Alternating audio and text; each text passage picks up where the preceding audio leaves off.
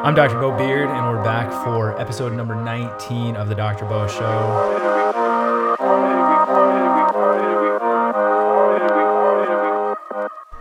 Title of today's show Looking in the COVID Mirror. So, first of all, I want to say I am not addressing uh, the disease itself, and I'll, I'll explain that a little more the vaccine or general advice about either.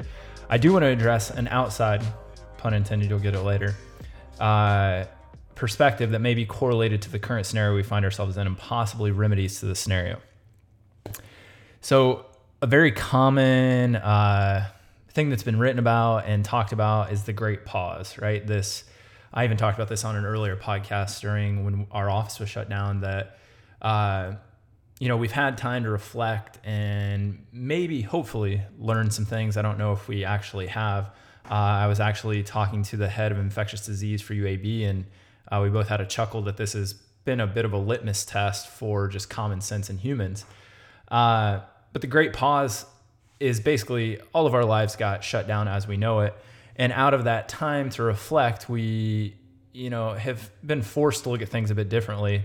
Uh, my frustration is that even though things that to me seem very apparent, very in your face, very logical, uh, as far as it pertains to our health and maybe how we should go about business from this point forward, maybe not so common sense to other people. So I I don't even know why I did, but uh, this sounds super egotistical. But I rewatched uh, my TEDx talk uh, the other day, and that was uh, titled "Environmental Reflection." And I'm actually glad I rewatched it because I was like, this is very apropos for what's going on right now. In that talk, I basically told a story about myself, about littering in Alaska, and how I, you know, literally and proverbially, proverbially, wow, that was a challenge looked in the mirror and said, you know, what what am I doing with uh, my own health, and then how is my health affecting the environment overall, and then how's the environment overall affecting everybody's other health, everybody else's health, and you can see the circular pattern. Um, it's a circle, uh, you know. So this stuff uh, it weighs on me. This is what keeps me up at night. Specifically, in that TEDx talk, I talk about the Great Global Syndemic. Now, this wasn't my idea. This is published uh, literature in the Lancet, actually. Uh, and the three things, the the three criteria that were selected for this syndemic, uh, which are their own epidemics, uh, right? And then we pair them together for the syndemic, just like a syndrome, were obesity, climate change, and undernutrition. Now, what's interesting is that we have two things that pertain to human health and one thing that pertains to environmental health. The two things about human health couldn't be f- seemingly couldn't be further opposites from one another uh, obesity and undernutrition. But the funny thing is, a lot of people, and I don't have a stat on this as much as I look because it's probably a hard stat to nail down. A lot of people that are obese are still um, in a state of undernutrition. So how is that possible? You say, well, you know, they're obviously in a caloric uh, surplus. Yeah, but those calories are very void or devoid of nutrients, in particular micronutrients. Uh, and then you have the entire flip side of the coin of people that are actually dying of starvation, which is a staggering number when you look at it. Millions, uh, maybe not millions, hundreds of thousands a day are dying from starvation still. Not so much in America, but there's still a very large number in America. And we either are very unaware or turn a blind eye. And just like when we're treating patients in the practice, I always say that, you know, my probably the biggest job that I play or the biggest role that I play with a patient is actually making them more aware of said scenario, right? The things that they don't do well, the things that they need to do better, um, you know, things that they've been told in the past that aren't just quite true, whatever it is. So here are some stats uh, that I did not talk about uh, in my talk that I think are need to be brought to the surface during this great pause. Uh, first one is 42.4% of Americans are obese. That is a large number. Now, if you put uh, uh, asterisks and just said overweight, not obese, because we're going off BMI, it goes up to 75%. Uh, 10.5% of the US population is uh, has diabetes or been diagnosed with diabetes at least. There's probably a lot more pre-diabetes and a lot more in general metabolic syndrome than that. 20.4% of the population is dealing with some sort of chronic pain. I would actually think that's a lot higher because I'm guessing the statistics off this are a an epidemiological study, but also people that have been treated in the standard medical model for chronic pain, which, yeah, whole different. Uh, you know, ball of yarn there. Uh, 25% of the American population is dealing with some sort of anxiety and depression. That stat is from people that are medicated. So those are people that are on a prescription for anxiety or depression. And then at least 70% of the US population is on at least one prescription. That's at least 70% of the US population is on one prescription. I don't know what they're for, but one prescriptive drug. And then here's where we I start thinking about, well, maybe we need to think about this different that if we talk about the US population, we break it down, you're going to see the largest subset of the US population is actually my generation, kind of that generation X split over millennials, maybe they call it generation Y. Uh, the next largest subset of the population are baby boomers. And if we broke this down, which again, this would be hard to get the statistical analysis of what the representation of all of these maladies obesity, diabetes, chronic pain, anxiety, depression, prescription use are out of the baby boomers, I would guess, this is just a summation, that it's pretty high. And then what are we seeing with something like COVID, which is a, again, uh, I'm going to say it's a paraphrase from the head of infectious disease at UAB that COVID's a fairly boring disease. What's interesting about it is that it's a coronavirus, which usually is going to affect uh, respiratory tissue or the lungs in particular. And this one obviously does not. And then all of the secondary effects that are occurring that are unexpected and also vary across subsets of the population. But when you think about the second largest subset of the population is a fairly healthy uh, unhealthy subset of the population. And what do we know about coronavirus? That it's going to take a larger toll. So, all I'm saying is realize that the environment that has been fostered around the US populace for the past few decades set us up for. Uh, you know, if you're in Karate Kid, get our, our, get our legs swept. That we we tumbled like uh, you know, uh, big tree fall hard. Uh, you know, I don't think it's necessarily, and again, my opinion, that this disease is just so atrocious. I think it's that we were perfectly set up for this perfect storm. Doesn't make the the you know catastrophic uh, amounts of deaths and people that are ill any different, but you start to think about how environment dictates outcomes rather than the thing, the variable, right? This kind of victim mentality. Uh, something else that uh, I wanted to bring into this was an uh, article written in the Globe and Mail by James, Dr. James uh, Maskalyk, and I hope I'm saying that right. I'm actually going to try to get him on the podcast. Uh, but very interesting article. Uh, I'm just going to pull some quotes out of there because I, I mean he is a an emergency medical physician. He's spent a lot of time in third world countries. He's written a couple books about this uh, and then has a unique practice, which I'm not going to speak to because I haven't talked to him specifically. Uh, but it seems to draw a lot of non-standard allopathic care into his model. So here's a quote, a couple quotes from him. So a lack of healthy natural habitat weakens the immune systems of animals, and the resulting sickness passes rapid, rapidly through them. Birds, prairie dogs, pigs, bats. With each infection, a chance for a virus to mutate into one that can sicken humans and sometimes global livelihoods. As such, a vaccine alone, no matter how effective, will not tip the balance toward health because COVID 19 is not a disease. It is a symptom of an exhausted planet. The renewal of a healthy relationship to our one shared mother, planet Earth, is the cure. It gets a little bit crunchy at the end, but you know, you get the point. He's saying the same thing that I'm saying here, right? And you know, obviously I'm biased, so that's why I picked this article. But I think, you know, I don't think it's like we go sing kumbaya around a fire and burn sage and you know, uh, be aware of our surroundings, and all of a sudden, you know, we're immune to a disease. What he's saying is, it's been a proven effect uh, on the immune system to uh, whiskey, by the way. Uh, he's just saying that we're losing touch with the things that do help us foster an environment to create health, right? Being under unnatural light with uh, stale air and houses that don't have great ventilation, with uh, food sources that are deplete of nutrients, uh, working jobs that stress us out with too little movement and exercise, with relationships that aren't great. Not a great environment, right, to foster health. So if you had a a prized, I just watched another movie. Uh, it's terrible movie. I don't know why I'm bringing this up. I don't even know the name of it. But somewhere in the movie, a man had smuggled grapes. Yes, he's a grape smuggler. I, I understand the connotation behind that smuggled grapes from France in the 1800s in a suitcase, planted them in California, and was one of the first people to create California wine country via these sought after French grapes. But if you had these French grapes and they were in a terrible soil base, you wouldn't be working on the grapes. You'd be working on the soil, the environment, the water, the air quality around those. That's all we're talking about here. Another quote from Dr. Mas- article. Hope I'm saying that right. If the earth is alive, as both climate scientists and indigenous people say, and like a body kept well by diversity of cells, deeply connected, then the medical diagnosis that fits most neatly our modern sickness is not an infection, but a malignancy. And I'm going to keep going here.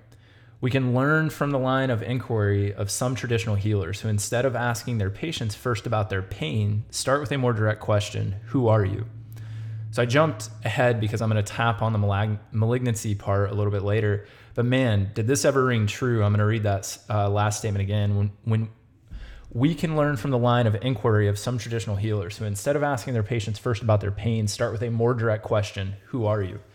Who? Um, I'm a chiropractor by trade. I'm in the field that deals with a lot of these chronic pain patients that are dealing with a bunch of these other maladies as well. But this little piece of interviewing advice is huge. But what he's also saying goes beyond just patient care of, you know, who are you as like a human? Like, how do you interact with this uh, earth, right? This environment, rather than I'm a banker, right? I sit at my desk and do banker things. I'm a, it doesn't matter. You could have a job in a health seemingly healthy profession, right? I am a I'm a personal trainer. That does not by default make you healthy. You could be a very unhealthy person that is spouting information to people about health just based on your environment, right? So getting into this analogy per se about malignancy and how that, you know, ties in the pandemic that we're dealing with right now, and then maybe some climate and environmental issues we're dealing with, uh, really rings true with, with me. And I'll kind of talk about what I'm going to try to get a little more into here at the end. But let's look at a different article. And again, I'm going to have links to these in the show notes. So if you go to chirofarm.com uh, backslash episode 19, you're going to find those. So this article was titled, How Evolution Helps Us Understand Cancer and Control It. This is out of Scientific American by Athena Aktipis. Man, these names are really giving me a run for my money today. Uh, first quote out of this article Cancer cells break the rules of normal cells. They divide when they should not, do not die when they should, rob their cells of essential supplies, shirk their cellular jobs, and pollute the extracellular space. Now, without getting too critical of any one socioeconomic class or getting political or anything like that, please don't think that's what's happening. But you could very easily see how we could put in instead of cancer, maybe somebody that we're saying is, you know, living off of uh, whatever you want to call it, the government tit, right? We're, they're living off disability. They're collecting a, a welfare check and they're not providing back to the economy. Now, there are scenarios where those social programs are absolutely critical to that person. There are definitely people that are taking advantage of those programs. Now, how does that apply to this? We're using the analogy of you know, let's say I'm shirking responsibility, not so much in a social aspect, but in personal aspect. I'm shirking the responsibility of keeping myself healthy, right?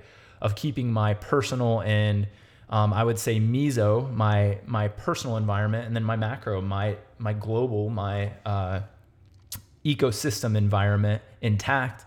That's a responsibility as a human. When you do that, you directly affect other people, right? If you're not healthy and then you become a parent, guess what? Much less likely that your kids are going to be healthy. So there's always a trickle down effect and you know it goes back and forth. Next quote. In addition to things such as excess proliferation, invasion of other tissues is one of the hallmarks of cancer. And an evolutionary approach suggests that invasion might be a consequence of cellular cheating. When cancer cells overuse, overuse resources in their local environments, producing enzymes that digest n- nearby tissue, for instance, the process often destroys their normal cellular surroundings, we know from ecology that organisms that deplete resources in their environments are under great pressure to evolve the ability to move via dispersal evolution.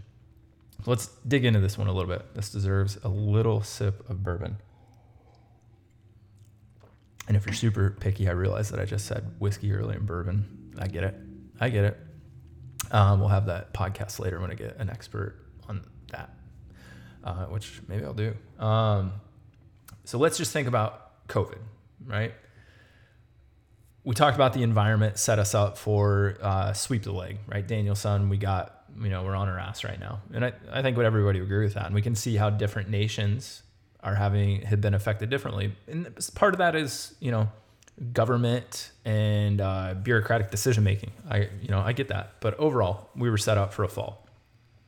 Second, let's talk about the environment as it pertains to this analogy of dispersal evolution. You know, we can see that very, I mean, I brought this up in my TEDx talk that we lose 1% of our forest every year to suburbanization. Well, we can see how, you know, we're the, the cancer there, that we're constantly needing more resources, right? We need more land, we need more fuel, we need more wood, water, whatever it is, soil. Well, then we disperse other creatures, right? Other organisms, which then by default has to have to go under their own process of dispersal evolution. Just like if you introduced, like where I'm from in Illinois, the Asian carp got introduced to waterways actually decades earlier, and then they really just boomed um, late 2000s.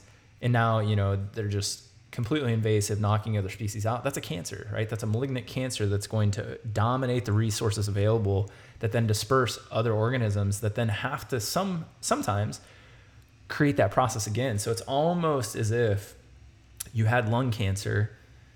It's not a metastasis of that. You get another cancer, right? Because you deplete the resources of something to act like the organism or the organ that it is. And then, you know, this has a whole, we could go a million ways with this. All I'm saying is there are the unlucky few that have a genetic and then epigenetic profile that lends them to cancer. But by and large, it is a, a grouping of those genetic, epigenetic uh, predilections with a huge environmental factor that then allows all of that to come to the surface, whether that's, you know, multitude of variables there. But just think environment overall, environment dictated by stress, relationships, nutrition, sleep, diet, exercise. I think I said nutrition and diet, same thing. So again, just think environment dictates outcomes. And then last quote from this article by Aktipis Our conclusion suggests that overuse of resources by cancer cells may be one of the pressures that drives cancer to metastasize or spread, just like we were saying. Even before invasion of other tissues happens, degradation of resources may push cancer cells to evolve the ability to move inside tumors.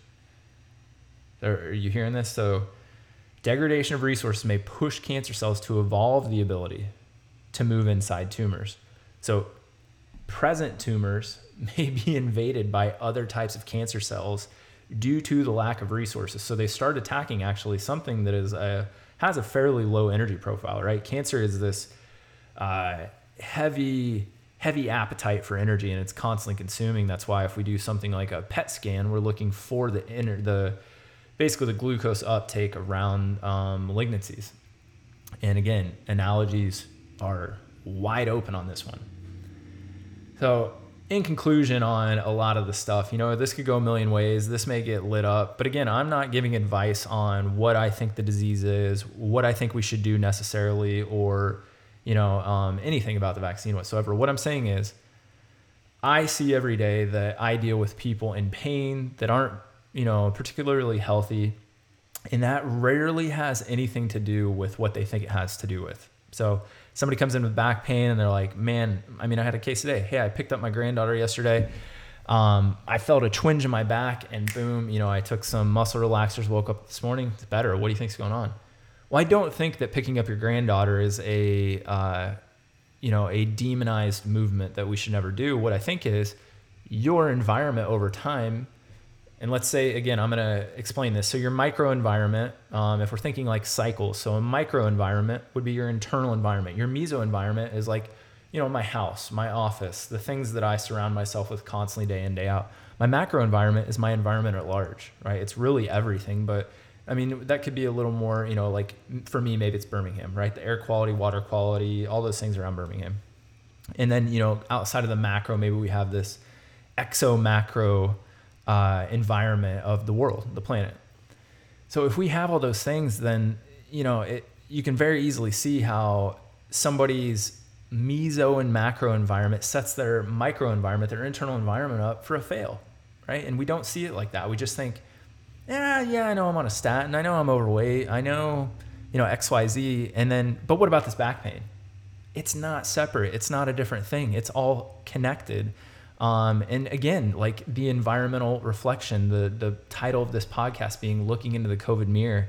Um, I'm just using COVID because that's the thing that people are the most worried about. But if you looked in the mirror and said, you know, and m- multiple people have talked about this. I'm not the first one by far that, you know, maybe the best option is that you're actually healthy.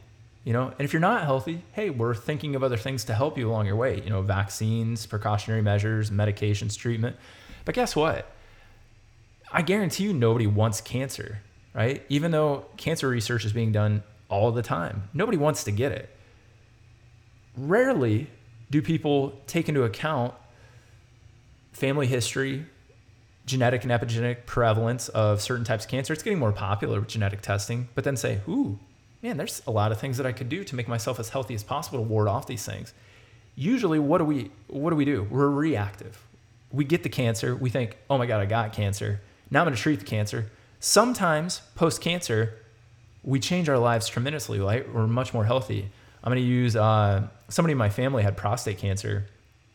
Uh, during their treatment, which they did, um, you know, a, a, bunch of different treatments. They didn't do chemo, but they did, you know, radioisotope treatment and, uh, you know, different medications and a surgery. Lost a ton of weight. Went on a bunch of, you know, basically went on a vegan diet. I'm not saying that's right or wrong, just that's what they did.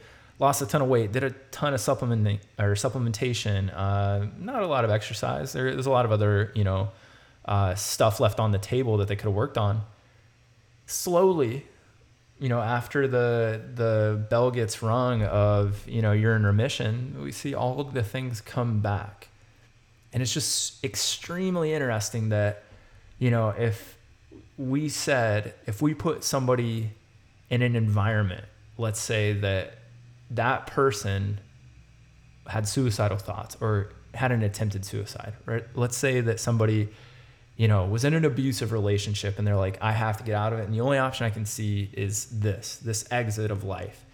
We would say, man, you have to change that relationship. You have to change your environment. Yet, when we're being killed by something that's probably, and I hate to say this because a lot of people are going to be like, what are you, this is just terrible.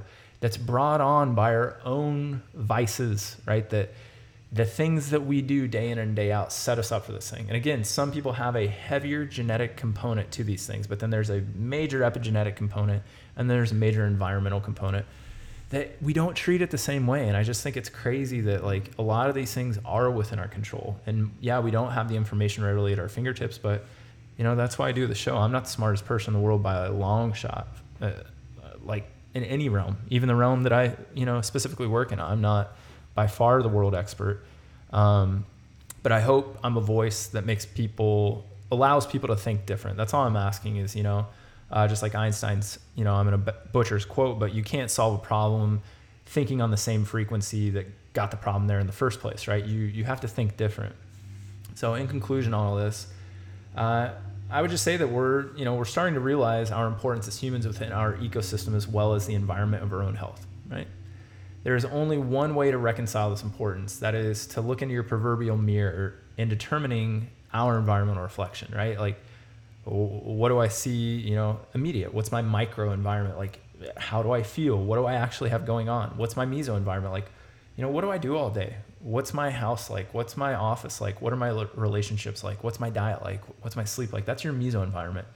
You know, the macro is much more ethereal. It's hard to tap on that. It's hard to, you know, muster up mojo to get people to change the world. But this was the goal of my TEDx talk that I think if you, you know, as cheesy as it sounds, that if you worked on you and were the best version of you, that via that, you're going to have that positive trickle down effect, you know, your family, your friends, but also you're not a cancer, you're not a burden on everybody else, you know, whether that's, you know, financially from the healthcare system, from the healthcare system in general, um, your family.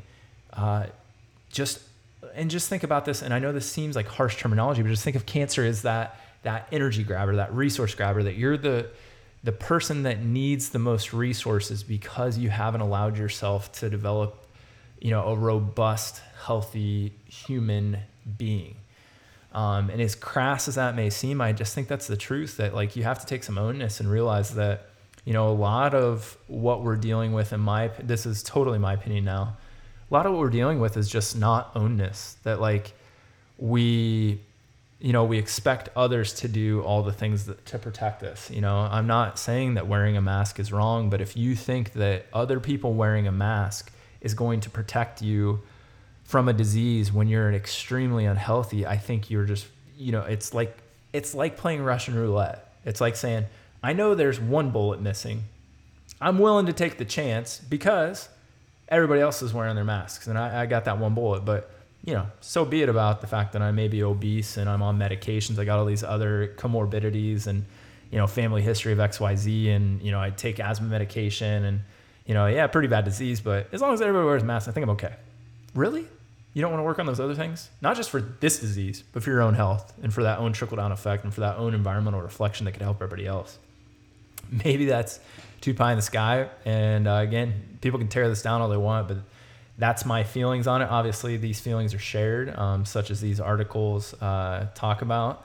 Uh, and there's a lot of articles, you know, that are going to go further down this rabbit hole that I think go too far. That you know, it's it's not something that we can remedy right now, but what we can do is say, you know, the environment that we were in when this all started absolutely needs a change and i don't know what the best action step is but i can tell you what the easiest action step is is that you personally change rather than thinking that we need systemic change because systemic change is not plausible without personal change you can put a bunch of cogs into a system that's perfect that are imperfect and it will break that system very fast.